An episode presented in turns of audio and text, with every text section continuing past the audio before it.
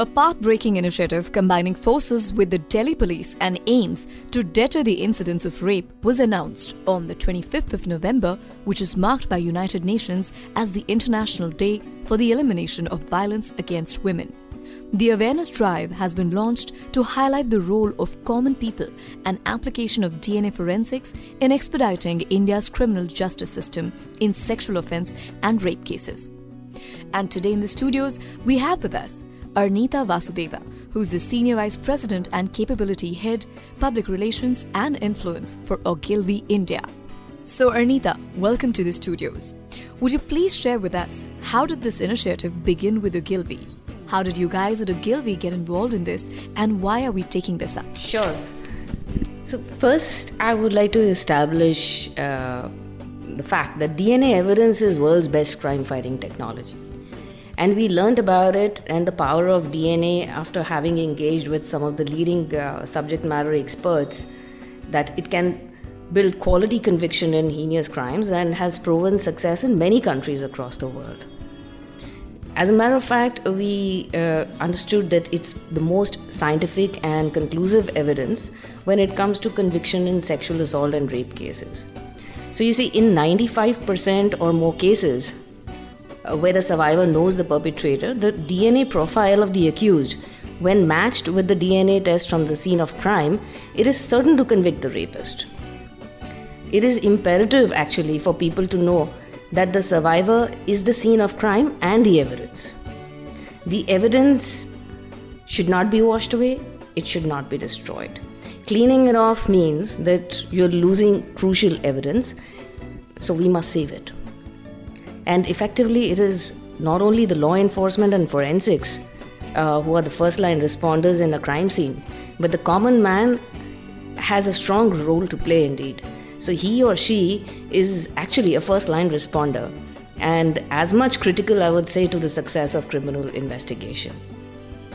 So this is just the beginning, and uh, as people become more aware of their part in expediting the criminal justice system, it is bound to reduce the over dependence that we today have on ocular evidence in court, uh, thereby putting the fear of law in the minds of the perpetrator.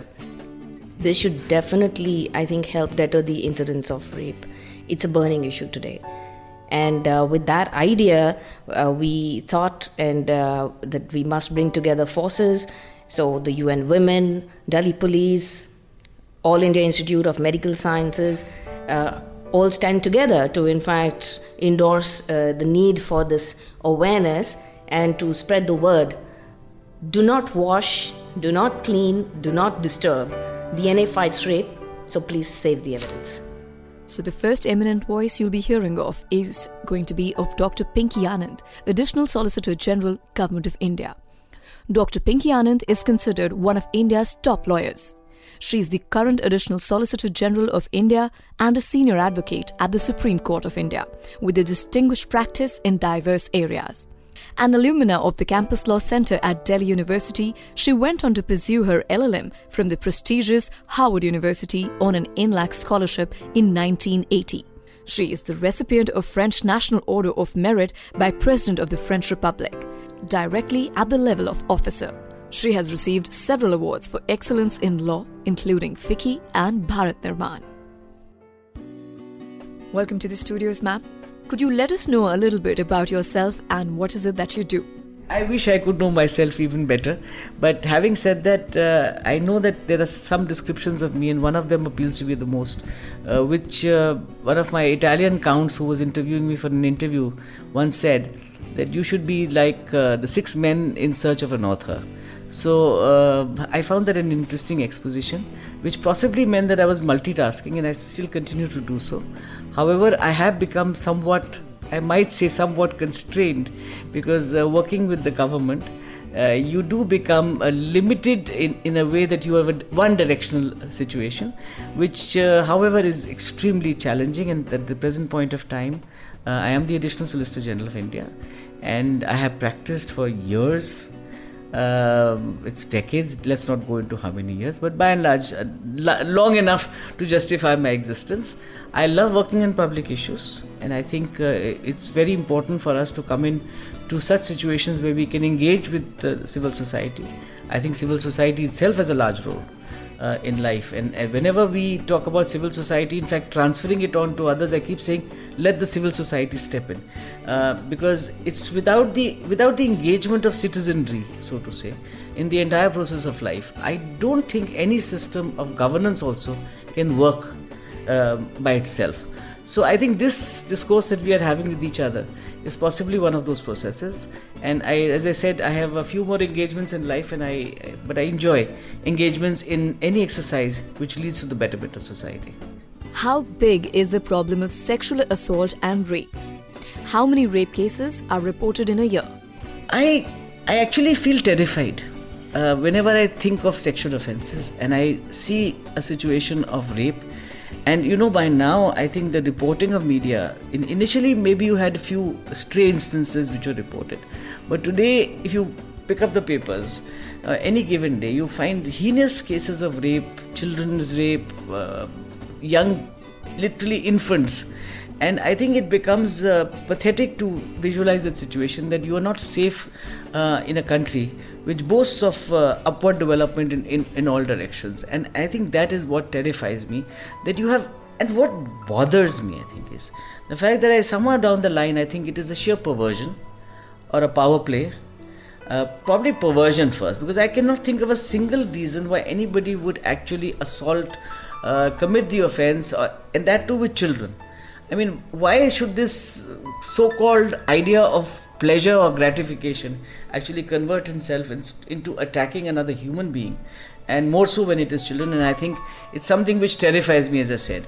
And anything that we can do to take away this uh, entire terror from our minds and to become a safe society uh, where we can at least live. I mean, if it is an aberration, I, I understand, and I don't say I condone in any manner, but I'm saying if it's an aberration, one thing, but if it becomes a situation where we are saying you have almost 32,559 rapes which are reported uh, in India in, in a given year, 2017 the ncrb data etc reports that.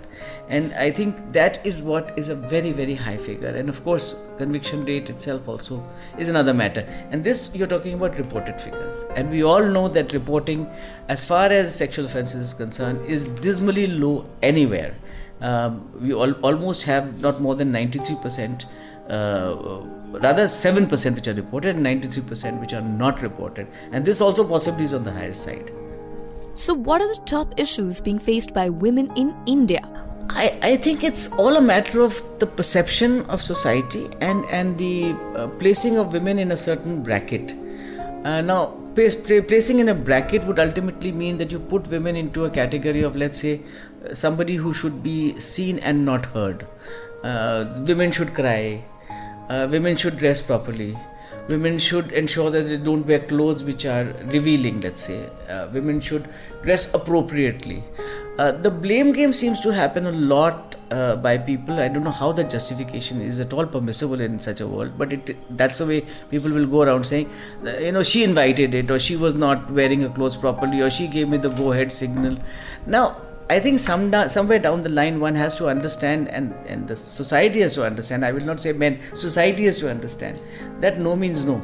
Uh, firstly, and I think that's something which has to go down the hallmarks of acceptability in society. But in addition, I think the second very important thumb rule is that there must be a fear unto itself that if we do not follow these norms, firstly, the norm should be there.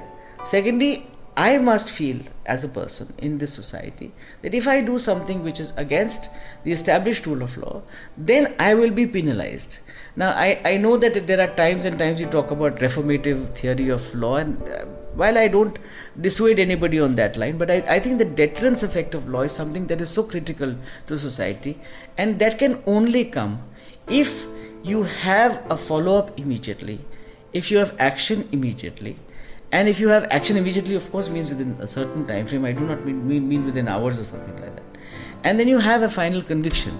I mean for, uh, let's say for example in nirbhaya's case um, i would say that the death sentence itself and and the awarding of the same within a, a decent time frame has been something which has been very rewarding to the, the victim's family. You cannot ever bring back the victim, you can't turn back the trauma which has happened either on the victim or the family, but at least you feel somewhat redeemed A and B.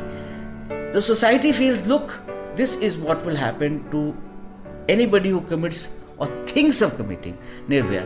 And I think the deterrent effect of law is important because then the process of engaging in that activity, even if you thought of doing it, you would be dissuaded from undertaking that activity, and therefore the importance of all this. So, what is the current rate of conviction in rape cases, if I may ask? Rape cases and the conviction rates, about one out of four cases turn up in conviction. And as I said, whenever you talk about sexual offense cases, please remember that you are only talking about the reported cases, which forms a dismal 7% or 6% or 5%, roughly in that kind of category. So it's, it's a very dismal figure. Uh, and I do think we need to tremendously improve upon it. And that is a reason why we need to keep looking for methods which are scientific, conclusive, and binding so that there is no engagement in other activity in order to reach the final verdict. And I think you, we all have to understand that we follow a rule of law. So, therefore, the rule of law demands there must be uh, evidence to the effect that the sexual offense has happened and the accused is the perpetrator. Now, that is the that's the reason this entire campaign of DNA profiling and DNA testing is something that look, one looks forward to to the process that people should understand the importance the complete conclusiveness of that process because there is no doubt or ambiguity or arguability. I mean, aside from possibly some technical objections that could be raised, but if a DNA test indicates that it is that of the accused and the profiling at the scene of the crime or from the victim matches it could be from thumbnails it could be from sputum it could be from various other you know even from skin so if that matches that by itself is conclusive, and I think that is what goes a long way into ensuring a higher process of convictions as well as a payback time for the accused. In the middle of all of this, uh, there's a very important question, you know, which gets us to talk about the role that the government can play in battling crime and making the country a safer place for us. I always think that the it is always the importance of an issue which uh, engages us at the first instance. And to that extent, I think uh, the current government and Modi ji's uh, regime has brought that into play. Particularly, I, I cannot forget that in 2014, when I was at the ramparts of Red Fort, and one heard Modi ji talking about women's toilets. Now, by themselves, toilets for women is something which is not a public subject, which normally one would speak, leave alone from the top of the Red Fort, from anywhere else as a public engagement. But he addressed it, and the reason was again to pinpoint. And rest assured, by the way, that there are a number of sexual offences that happen near the toilets, if not in the toilets and the factum that women do not have facility to go to toilets actually disempowers them in more than one way. I mean, we've even had judges who talked about women's toilets, by the way, and on public platform. I've heard Justice Leela Seth talk about the time she was in Bihar, and it's something which is in a book which is uh, talked about a lot. So I, I think we need to impress upon society that women have a place in society which I would not go to say is more or less. I'm just saying a place in society which should be valued at what it is. Secondly, I do think the opportunity of access. It's very, very important that we are able to access. So, therefore, it is not only the fact that we must do what we can do, but we must have the opportunity to do it. Um, even more important is this entire issue of actually once you're engaged in activity, to be able to take up that process so that you become informed. Being informed again is a very very important part of life. And i as i said informed does not mean only education though again education is extremely important. And going backwards this entire demarcation of women and men Uh, into different categories. You can climb trees you can't climb trees. Women can cry men cannot cry. I mean all these outdated notions have no place i think in, in civil society today and should be completely taken away from the discourse. Because what as i said you need to understand is that women are contributing to the economic wealth being and and well-being of the country. So this contribution is something which cannot be ignored. As i said there cannot be a democratic deficit uh, that deficit is what needs to be re-engaged into process. So we utilize all the abilities that anybody has to be able to engage into a progress for the nation and for the world in general. And there are several reasons and we can go into larger theories about how women are better at something or how women have different uh, for example family for example economic empowerment. And again as i said multitasking. It's been known that women possibly have better abilities at multitasking but i'm not stressing those facts. I'm not stressing the positives vis-a-vis the negatives all i'm saying is that give uh, the devil its due or give the woman her place in society and let her engage in that process to be able to contribute and again leaving it up to woman as to what she does do or does not want to do. It's a matter of choice. All said and done, these are engagement in choices. Once you have a choice, I think you stand a place in society. And one of the issues of sexual offences is power play, is actually men showing superiority, let's say, over women. And in that process engaging in this process aside from as i said I, as i think sexual offences are perversion uh, at, by and large. But this process of power play would stop if you recognize an individual for their value in society. Then you stop engaging in the process of trying to show somebody down it is not a matter of competition it is a matter of survival uh, and survival with coexistence. So these are some of the issues and empowerment reservation. Each of these issues has some discourses which follows with it and i and i do think we do need to step up time. Uh, so therefore sometimes reservation also is a very very important component. Um, i do think we have done a lot in the political discourse from time to time and i do think we have some more steps to go. But uh, for example you see the panchayat representations. It has gone up tremendously and you find number of women sarpanches who are heading society. And if, if a woman sarpanch is heading, I mean, whatever talk about the power play, you will have a tough time in trying to uh, go with that process. But even more important than that is the participation of women in the political process. And I think the current elections, 2019, have also demonstrated that. Uh, the last time the difference between men and women was about 2% in 2014. Even that has gone down this year. And, and that just shows the participation of women in this process. Because as I said, it is access it is participation, it is opportunity, it is engagement, it is information, and it is the recognition of the prowess that you have or could have that takes you forward. And that is what we really all need to look at. So, according to the experts, NCRB data reveals only the number of cases that are reported. However, there are still many that go unreported. So, what are the reasons you would assign to this particular trend? There's a very, by and large, a very simple explanation to non reporting or under reporting of sexual offense crimes. It basically stems in from victim shaming, and more so in the Indian context, where you believe that, you know, literally uh, virginity is, is an asset. Uh, which is the normal proclaimed statement that is made. So, in that kind of context, you feel that if some offense has been committed against you, you are the guilty person, and society kind of thrives on that perpetuation unfortunately. So that definitely aggravates the entire process. So you don't really go there because you feel that you if you go out you will be humiliated. I mean not only humiliated and victim shaming look at women committing suicide. Uh, when they are raped they go commit suicide as if they have done some wrong. Um, and and so this entire concept of holding back not revealing not reporting and even families encourage it for the same reason. Not only the victim shaming, it's family shaming. It's the family of the victim is equally shamed, particularly in non-urban, let's say, uh, scenarios. Though I sometimes don't like this, this, this distinction as such. But having said that, uh, the non-urban uh, people, let's say for a moment, would actually the entire firstly the victim then the family then literally the village it literally extends to this kind of philosophy to say we don't want to be classified as being victims of sexual offense. Now that's a preposterous thing. I can understand somebody not being, you know, feeling guilty about being accused of committing an offense. But here you are suffering the offense. You have been victim for no fault of yours. Uh, and then you have victim shaming, family shaming, and village shaming. I mean, I think this is where we really need to change the complete optics uh, and the rhetoric around this discussion to say, well, if a crime has been committed, the other person is guilty. And then Thirdly, I think it's a trauma. It's a trauma of victims that they sometimes feel that they don't want to go anywhere further in that uh, whole process. They don't want to live through this. But again, I believe that in order to achieve a further object of literally resuscitating yourself as a victim, you do need to address this. You do need that reparation from society. You do need an answer as to why this happened. You do need the person to pay for whatever he's done. Uh, and I think that is why the entire process is important. However, of course, there are some people who may not want to do it. That is totally up to their wish um, as to why. If there's a rational choice on the subject and saying, I don't want to take this any further, I, I think God will, for example, pay uh, for this crime. I mean, make this person pay for the crime.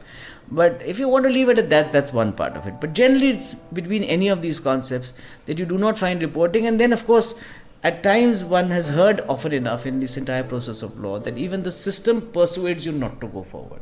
क्या करोगे क्या ज़रूरत है there no need इससे कुछ नहीं मिलेगा तुम्हें and again it stems from some extent victim shaming something is तुम्हारी मतलब शर्मिंदगी होगी so you don't want to go forward for that reason because people will persuade you even at times institutions will persuade you and I I don't mean to in any manner they have any negatives here but at the same time what is reality is even sometimes with, with police people they will tell you क्या फ़ायदा इसको करने में छोड़ दो इसको और they will put it in to some other category and this of course some issues about reporting and how people don't want reports to make it overplayed so they want to underplay that and they will put it into some minor offense so that it doesn't become classified and then you are answerable for not taking action and of course finally the importance of accused who are able to sometimes engage with the system and destroy the system uh, by either power play or by money play or by other means so you have this entire dissuasion. So you will not have the first. I, I remember as uh, in the initial stages of one's uh, life and all, you you heard that the cases were not even registered. Forget anything being done after that the, victim came with the complaint to the police and they go to the police and the police would not even register a case and they would actually come away. So fortunately we've come a long way. Now fir registration has become mandatory. Non-reporting or non-registration of an fir itself has become something which is actionable. So i think that changes the, quite the perspective and definitely sensitizations have happened. Uh, further things have happened. For example you, you find not only sexual offenses as in rape but you're finding working women who are being assaulted. So uh, sexual outrage against modesty the change of laws that has happened amendments that have happened in the system to deal with these offenses and make it more deterrent uh, for people to engage in such kind of offenses. How do you think this behavior of submissiveness to this societal evil can be changed what is the role the system and the citizens, you know, we all can play to bring this transformation? Let's talk about Nirbhaya's case. You found the victim and uh, the, the young gentleman actually lying on the road for hours. I know I personally worked on something called Good Samaritan Guidelines. Now, the engagement of that was how civil society should respond to a situation. You can't fold your hands and say, I will not get involved. You can't be a civil society activist or a person who says that uh, I'm scared of the system. If I engage in the system, then I will have to go for evidence and I will have to go further in this action. Uh, I think these are the discourses that really need to be addressed. We as people, we as citizens, cannot sit back when some offense happens in our front of our eyes. I, I do know that there are times and times when people have even tried to uh, engage in minor, I don't say major sexual offenses, but just minor assaults and at least I have stepped in to actually disengage them in, in more ways than one. And I would do it thousand times over. And I do think we owe it to society for all of us. And I do not mean this for women, I mean women, men, children, etc., whatever you might, because you have to be one of these categories, to actually step in and ensure that a wrong doesn't take place in front of your eyes and you leave it to let us say either the government or to the forces to do so because they may not be available there secondly for example with things like what uh, ji set up the helplines, uh, the victims' helplines, you see something you actually call at the least and ensure that some action can be taken on an official platform also. Uh, I personally, for example, engaged in a visit to some of the uh, women uh, crime cent- uh, institutions. I recently went, in fact, when this matter was being taken up in the Supreme Court, uh, to Bharosa Center, which is being run in Hyderabad and uh, the one-stop crisis centers, the Sakhi centers, which are run by the Ministry of uh, Women and Child Development, which are in fact spread all over the country. And I'm very heartened to note that there are now real institutions being put into place to address uh, so to say, as a one window solution to the various problems that are confronted by women, which includes helping them record their statement, going to the police station, medical examination, counseling. Now, counseling is also therapy, is also a very, very important component to rehabilitate the victim. I mean, even money by itself is never enough. Uh, and in fact, is not at all there to address the issue. You really need to get back because I, I think the trauma that engages in a woman or a victim when she is uh, confronted with sexual offense is something that she can't live down for most of her life. So to get out of that uh, situation, you really do need therapy and counseling and various things. So, these are the various initiatives that the government has put into place.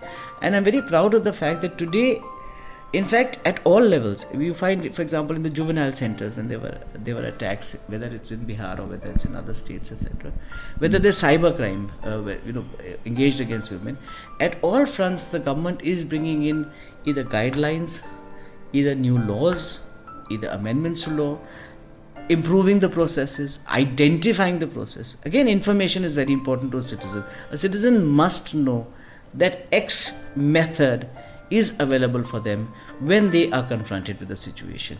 You can actually take up a process if you have knowledge about it. So, knowledge or the work that you are doing, for example, to engage people into informing them, the information access point is a very important component of all this process.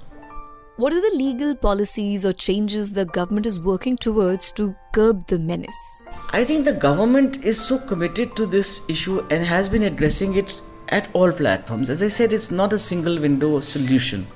You need to confront it at all levels. Now, this would include the social level, it would include the political level, it would include the economic level, because each of these features is an ingredient of this position. So, to change this position, what the government would do, for example, is doing and has done is, is a process, as I mentioned to you. For example, let's say the elections, you find participation of women equally almost to that of men, which is a changeover from earlier times and tremendous changeover.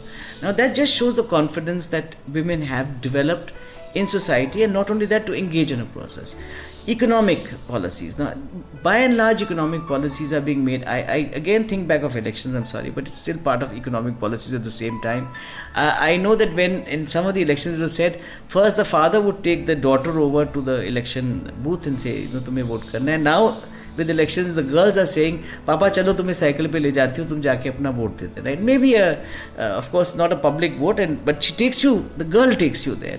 So the various facilities that have been Beti Bachao, Beti Padhao, these kind of engagement and policies, because education is a very important part. I think the disinheriting of women starts at a very infant age. So whether it is infanticide, which again government has taken tremendous steps to ensure of course gradually. It is not something that has been achieved so far in, in entirely in any manner. But we are working towards it by for example in engaging in exercises to ensure that you do not have uh, these tests undertaken in a way which uh, ensures uh, infanticide.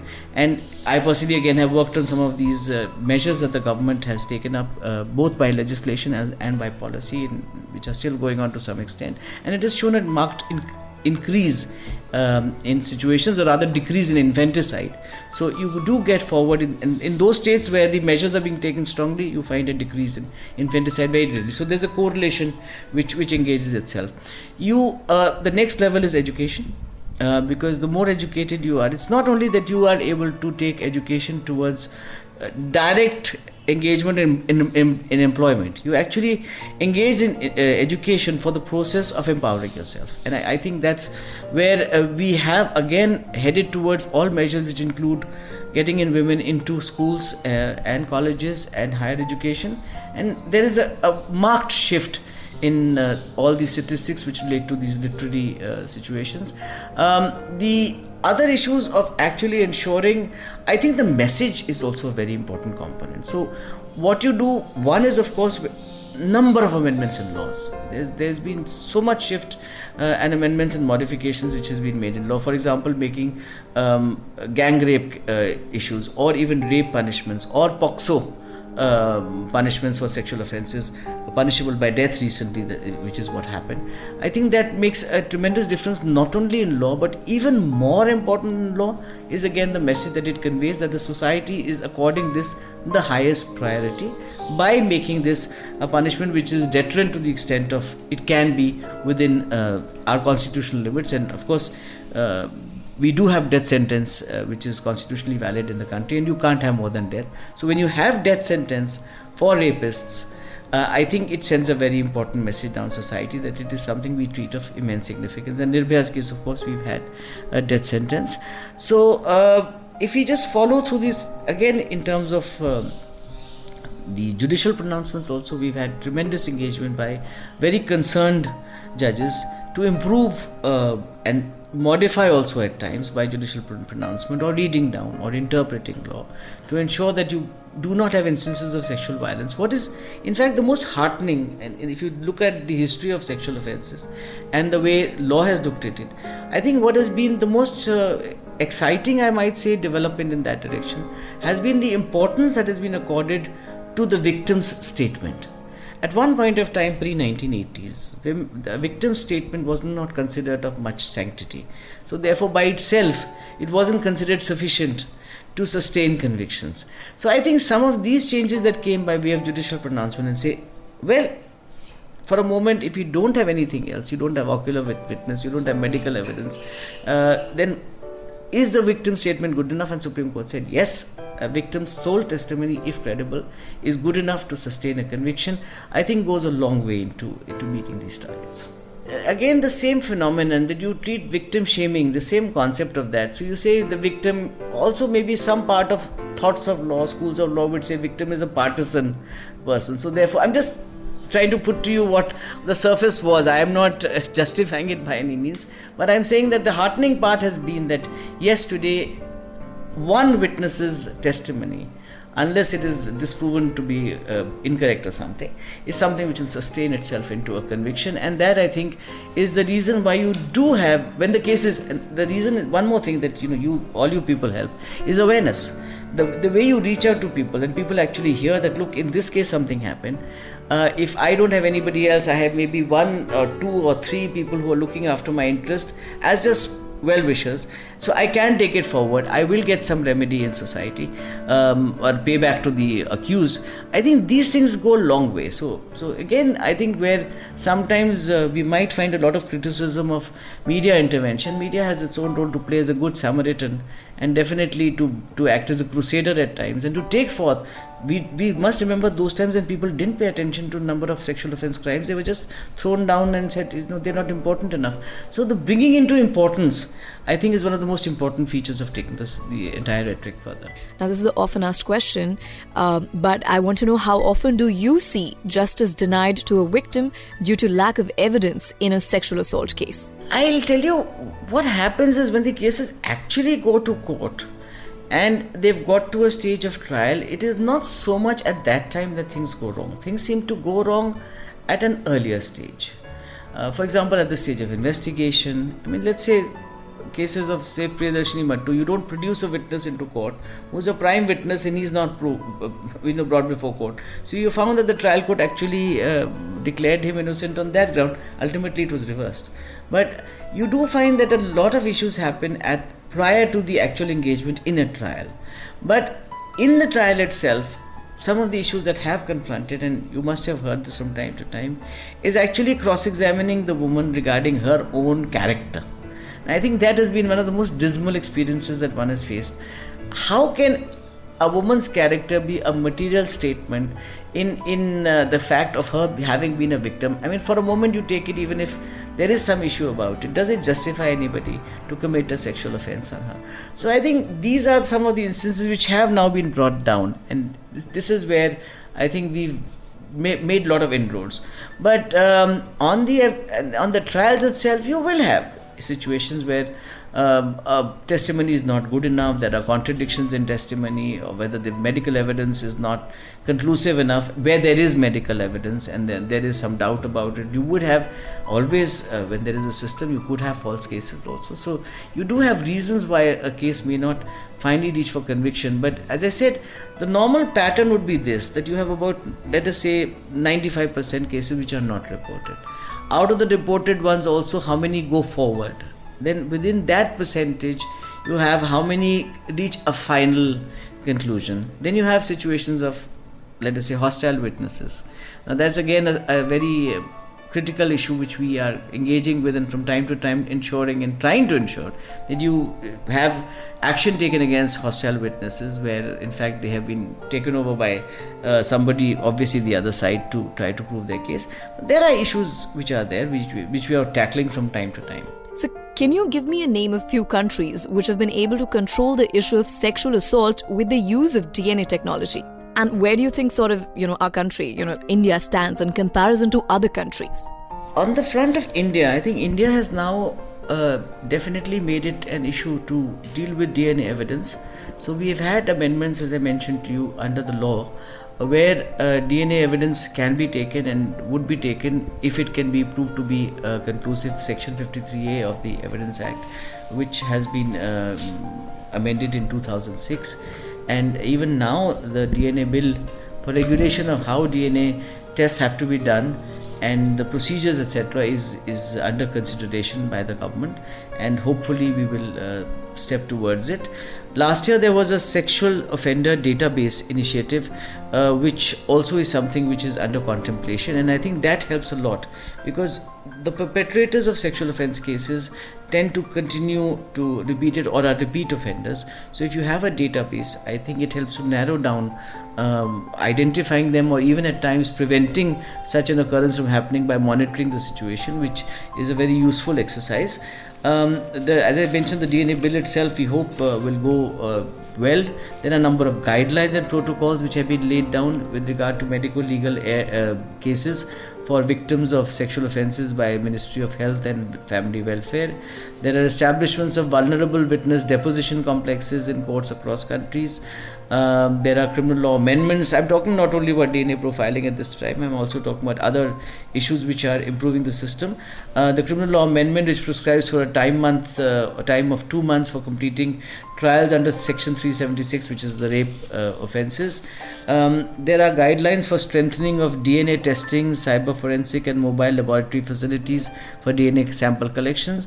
Um, there are various initiatives which have taken place, both in law as well as guidelines and policy, and hopefully we will continue to improve them from time to time.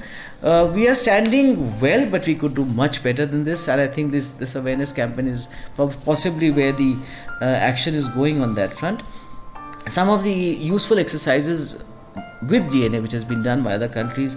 For example, the USA itself has uh, uh, the Safer Sexual Assault Forensic Evidence Reporting Act 2013. Canada itself has a Ottawa uh, Sexual Assault and Partner Abuse Care Program and a Rape Crisis Center. You have England and Wales, where the first response to rape allegation is Early Evidence Kit, which is identified as EEK, an investigation by specially trained officers of sexual offense investigative techniques. So, uh, a large part of the world is now experimenting or dealing rather with DNA evidence. South Africa, New South Wales, in Australia, and in the view of the modus operandi which is adopted by developed jurisdictions, it can definitely be said that uh, we are approaching, as India goes, uh, to control the issue of sexual assault using DNA technology uh, in par with international standards and definitely moving in the direction towards regulating it as much as taking it forward. How do you think DNA can help fight rape? I think I probably covered it during the, the course of my discussion, but nonetheless, if you were identified, let's take some of the pointers here.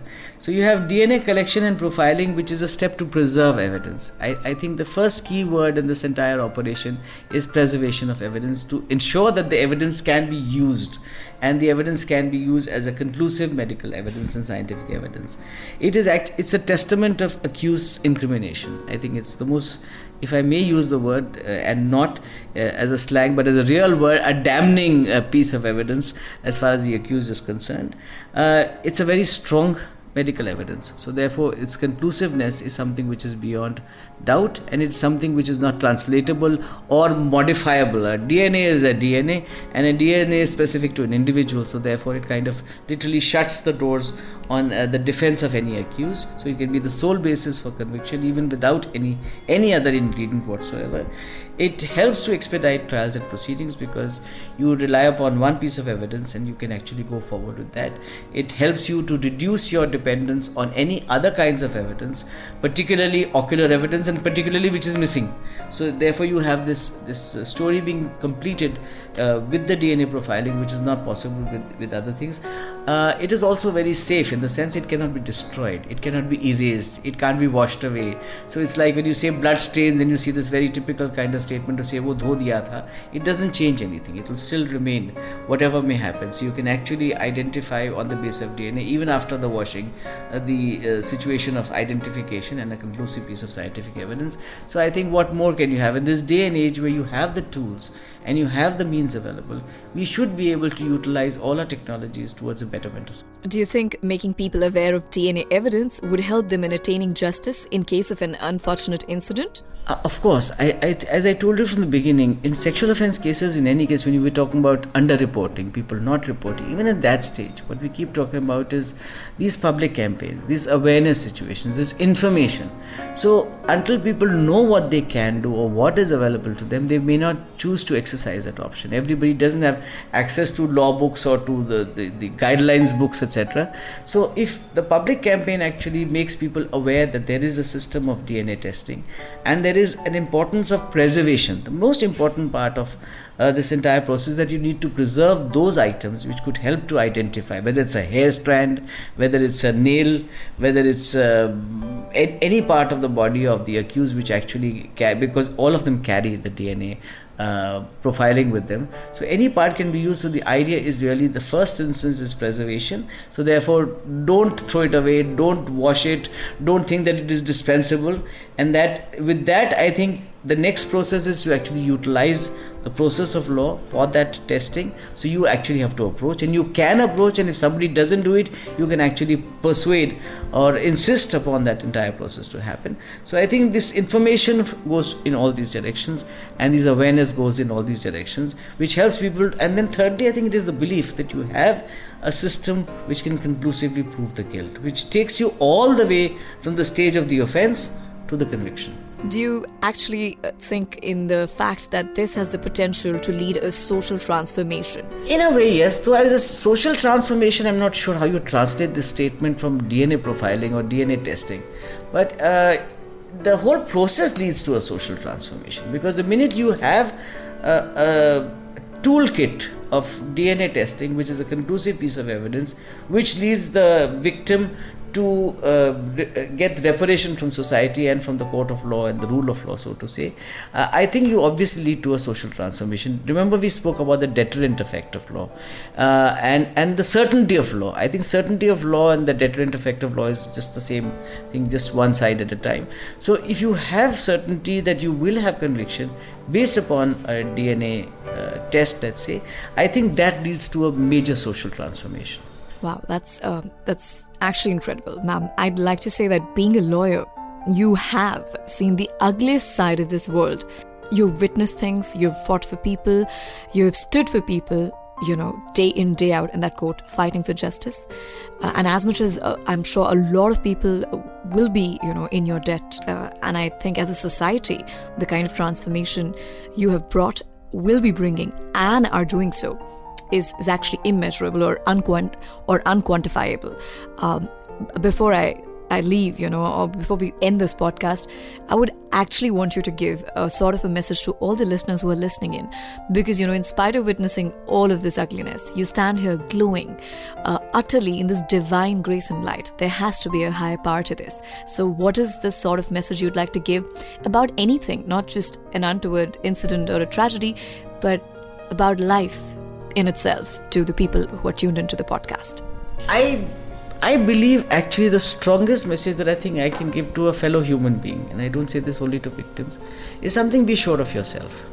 So I think if you can be sure of yourself, some good is going to come out in society in any case. If we are a part of society, so we engage in that process. Uh, the reason you find me glowing today is because I'm happy to be a part of this public awareness campaign, and it's a campaign which I believe in. I do believe that I should do my role with helping people not only from a court of law but from any other platform that is available to all of us, and that is the beauty of today's world that we can use such processes uh, to go forward. Uh, but really, I, I think at the end of the day, I think victims do need to know that we are all here to support you and I think it's very important that you don't feel like victims. That's why they often say don't use the word victims also by now, because you're not a victim, call complainant, call a prosecutrix, but not a victim. Uh, I do think that the the happiness of a society is based upon its peace so you can only be peaceful if you are not engaged in attacks or assaults. So I think freedom from crime or freedom from sexual offense itself is a, one of the sources of great happiness for uh, people as well as for society.